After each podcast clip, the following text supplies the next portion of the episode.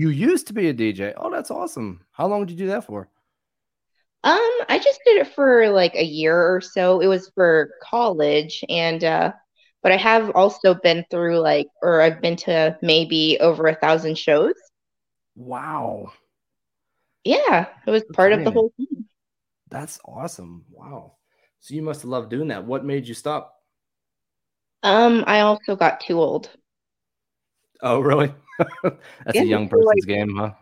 Yeah, whenever I go to Well- concerts now, I still feel like I can mosh. Nope, not a thing. Hell Oh, no, yeah, it is a thing. What are you talking about? It is a, it's very much Not a for thing. me, not for old people.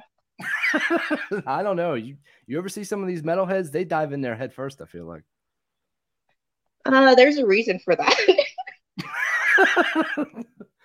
You're sounding kind of judgy. What's the reason? I am judgy. That's the